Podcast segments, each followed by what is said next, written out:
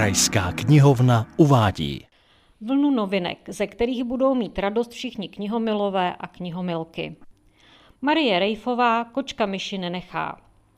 Chcete vědět, jaká je slečna Marplová po Česku? Mladá, své rázná. A je to učitelka. Do městečka Brod přichází jaro a Josefína Divíšková hodlá malovat.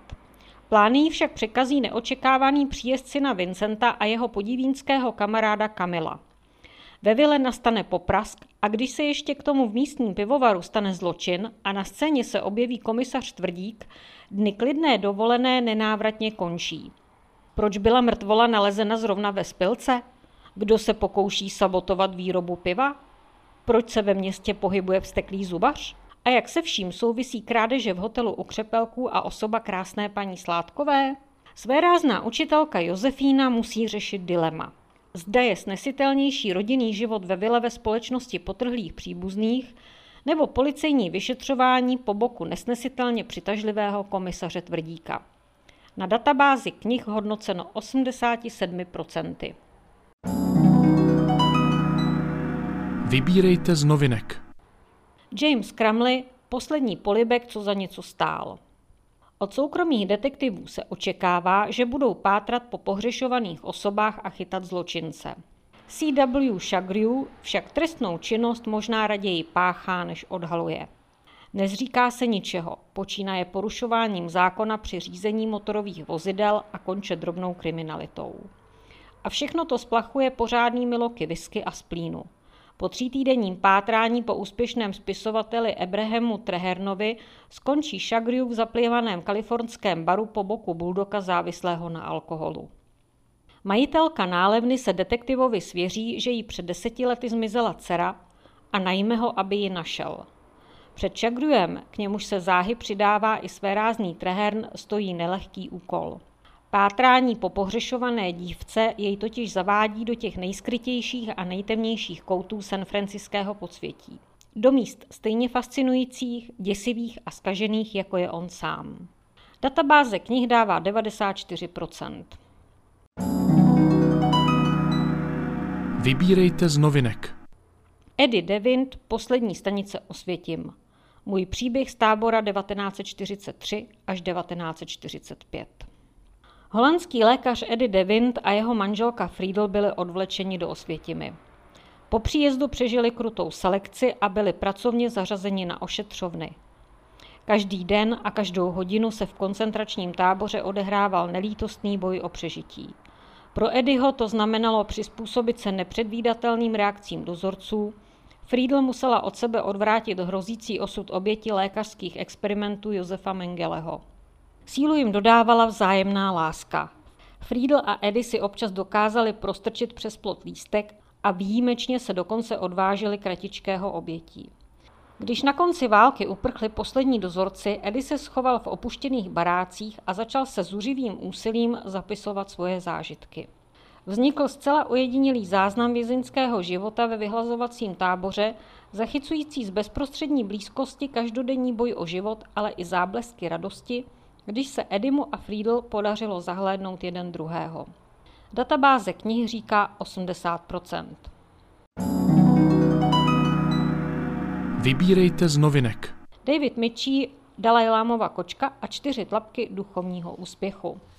Když Dalajlámovi nejbližší stojí před úkolem pořídit jeho svatosti knihu, kterou by mohl rozdávat návštěvám, přihlásí se o něj všemi čtyřmi tlapkami nečekaný dobrovolník. Kniha má schrnovat čtyři klíčové složky tibetského buddhismu a zároveň zprostředkovávat pocit hlubokého klidu a důvěry, jaký vyvolává prostá přítomnost jeho svatosti. Kdo povolanější by se k tomuto poslání našel než jeho milovaná kočka? Databáze knih hlásí 97%. O čem se mluví? O tom, že pravé léto teprve začíná a že nás čeká těžký podzim. Jestli se snad chystáte na nějaké techtle mechtle, dávejte si pozor, ať neskončíte v karanténě. Buďte na sebe opatrní, zbytečně neriskujte a pamatujte, že dobrodružství se dá prožít i jinak. Vlastně je v té naší zemičce ještě pořád dobře. A nebýt žabomyších půtek a lidské hlouposti, bylo by tu lépe a určitě radostněji. Otázkou je, jak dlouho to potrvá. Jak vidno, lepší časy už byly a teď je na místě ostražitost. Stačí jenom chvilka nepozornosti a všechno může být ale úplně jinak. Knihovna ve vašem uchu. Nakladatelství Tembr uvádí audioknihu Imogen Keely Osvobození. V 16 letech opustila Nancy rodnou Austrálii, aby nalezla nový domov a životní lásku v Marseille. Ovšem během nacistické okupace nedokázala stát stranou a jako čím dál slavnější a hlavně nepolapitelnější bílá myš se stala německým silám trnem v oku. Když byla odhalena, musela uprchnout do Anglie, zatímco jejího manžela Andryho zadrželo gestapo. Nancy se však nikdy nevzdává, po tvrdém výcviku se vrací do SSáky a gestapáky zamořené Francie, aby pomohla osvobodit svůj nový domov i milovaného Andryho. Čte Lenka Zbranková.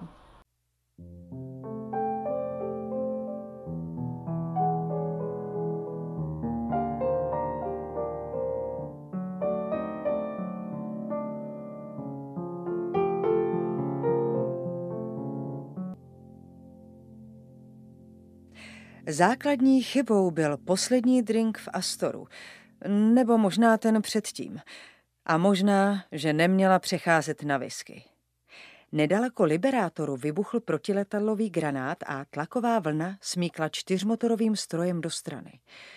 Co se asi stane, když si ve čtyřech tisících šestistech metrech nablijete do kyslíkové masky? Určitě nic dobrého. Nancy polkla a zasténala, protože v hluku motorů a výbuchů granátů jí stejně nikdo neuslyší. Sendviče s lunchmeatem, tedy s vepřovým z konzervy a káva před startem, to byla ta chyba. Dobře cítila, jak se snaží vrátit se zpět na měsíční světlo boží. Co vlastně do té zasrané konzervy dávají? A proč jsou Britové tak zatraceně hrdí na fakt, že ho dokáží pozrít? Rukama se musela opřít o vzpěry na vnitřní stěně trupu, protože letadlo sebou hodilo jako splašený kůň. Jo, za všechno můžou nepochybně sendviče s lunchmeatem. Další výbuch, tentokrát blízko a letoun se zdánlivě nekontrolovatelně propadl. V uších jí zalehlo a cítila tlak na prsou. Motory zakvílely, zařvaly a náhle začaly znovu stoupat. Sklouzla vpřed a nohama se snažila najít jakoukoliv oporu. Ostrý náklon na pravobok a další hromový výbuch, jako by do boku letadla udeřil pěstí sám bůh hromu. Teď ne. Nemůže umřít dřív než ve Francii, prosím. Bokem narazila na kov a sykla bolestí. Letadlo se vyrovnalo a řev motorů poněkud utichl. Výbuchy také byly vzdálenější. Dlouze volně vydechovala a pomalu uvolnila své sevření na vzpěře. Ruku měla skroucenou křečí. Bez snubního prstenu vypadala divně. Trvali na tom, že jej při seskoku musí sundat. Od chvíle, kdy ho Henry nasadil, tak učinila poprvé. Bledá kůže vypadala jako jizva.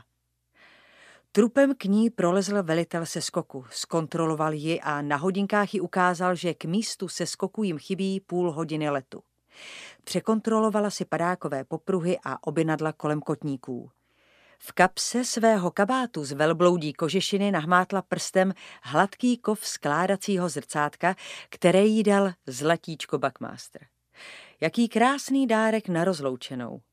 Přistihla se, že se radostí vzpomíná na muže, který jí učila, držel zbraň a zavrtěla hlavou. Zároveň se letadlo opět propadlo. Znovu ucítila v krku chuť lančmítu a vší silou polkla. Jestli kdy byla ochotná vyskočit z letadla, tak právě teď. Veliteli se skoku řekla, aby ji pořádně strčil. Vzal ji za slovo. V jedné chvíli stála v hlučném trupu letadla, z prahu postranních dveří zírala na signální ohně a blikající baterky a v další chvíli už letěla chladným vzduchem. Padák se strhnutím otevřel a Nancy cítila, jak se jí do ramenou, pasu a stehen zarývají popruhy. Nejdříve ji zalila vlna úlevy, pak se dostavila chvíle klidu. Měsícem ozářená krajina pod ní, horská úbočí lemující oblohu před ní, ohně a do prdele samý strom. Země se blížila nepěkně rychle. Trhla zapadáková lana a snažila se mířit k volnému prostoru. Už byla skoro na místě, když ji jemný závan větru posunul jižně opět nad stromy. Konečná. Ve chvíli, kdy ucítila první nárazy nejvyšších větví, přitáhla kolena k bradě. Zemská přitažlivost nakonec přesvědčivě ukázala, kdo je tady pán. S tím nic nenadělala. Větvičky a větve jí bodali a mlátili do chvíle, než se padák konečně s posledním trhnutím zasekl a Nancy zastavila. Otevřela nejprve jedno oko, pak druhé a zjistila, že visí jako čerstvě ulovená ryba. Cítila pach kouře ze signálních ohňů, ale ať se v popruzích vrtěla sebe víc, kolem sebe viděla jenom temnou noc. Tady je padák, zvolal ze tmy hlas francouzsky. Merd, zasečela. Je zvláštní, jak její mysl automaticky přepnula do francouzštiny hned, jak se nadechla vzduchu své adoptivní domoviny. Po stezce se k ní blížilo světlo. Přítel či nepřítel? Nahmátla v kapse pažbu svého armádního revolveru značky Webly. Jestli je to německá hlídka, je po ní. Ale jednoho z těch parchantů sebou vezme do pekel. Hlas však zněl celkem uvolněně. Možná, že německá hlídka, která náhodou odhalí místo přistání nepřátelského výsadku, by zněla poněkud méně uvolněně. Ať se k Nancy blíží kdo chce, jde klidným krokem. Baterka se pod stromem zastavila a k jejím uším dolehl tichý smích. Francouzský smích. Stromy ve Francii letos z jara plodí nádherné ovoce, ozvalo se z dola. Jak vtipné. Strčte si ty francouzský srandičky za klobouk a pomozte mi dolů, odpověděla a pustila revolver. Baterka přejela po kmeni stromu od jejich nohou až k zemi. Zhruba tři metry. Povzdechla si, uvolnila popruhy a když už nic, dokázala alespoň přistát bez zvrtnutého kotníku či pádu do nejbližšího ostružení. Aspoň něco. Muž s baterkou si posvítil krátce do obličeje. Nancy spatřila tvář relativně mladého, pohledného muže s typicky francouzským dlouhým nosem a vysokými lícními kostmi. Natáhl k ní ruku a pomohl jí na nohy. Jmenuje se Tardevá. Nancy Wakeová. Mužův stisk byl pevný a chladný. Je tady Southgate? Říkali, že mě vyzvedne. Chviličku strpení. Jakmile stála na nohou, Tardivá jí podal baterku a vylezl na strom.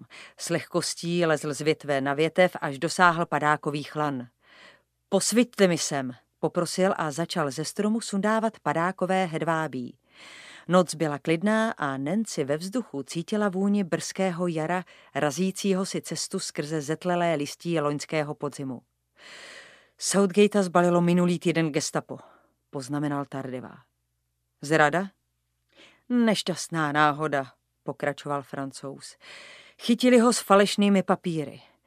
Jakmile uhasíme ohně, mám vás vzít za Gaspárem. Je místním velitelem makistů. Jo, slyšela jsem o něm. Tardeva vzal její padák pod paži a seskočil lehce na zem. Při přistání se zlehka opřel o volnou ruku a zeptal se, e, co vám o něm řekli? Nancy si ho ve světle baterky prohlížela. Asi bude lepší, když mu neřekne vše, co od Buckmastera věděla. Víte, co čteme? Moje první ryba. Prošek se vracel z hospůdky Anamo v náladě a prospěvoval si vojenské písničky. Uměl jich mnoho, ve válce bojoval v Srbsku. V boku mu zůstala nevyndaná střepina, ale ta ho přestala zlobit, jakmile měl v sobě několik ostrých. Když dorazil z lodí k nám, dal Vlčákovi Holanovi pusu na čeních a sedl si pod vonící akát. Byl jsem tehdy na přívoze, bráškové mě zase nevzali sebou, vzali radši holku Dášu, dceru Bédi Peroutky, která mě velice přehlížela. Strejda se na mě podíval zelenýma očima. Pojď sem, prdelko. Pomalu jsem se k němu došoural, moc mě nemiloval. Nejraději měl Jirku. To byl uličník podle jeho gusta. Já byl nejmladší, mazlíček. Prošek se na mě pátravě podíval a vytáhl z ušmudlené kapsy kyselou okurku. Tu máš. Vyndal jsem si prst z pusy a strčil tam okurku. Pozoroval mě. Pak vytáhl placatou láhev a přikázal. Cvakni si. Nic v ní už nebylo, ale zatvářel jsem se blaženě. Neexistující alkohol nás blížil.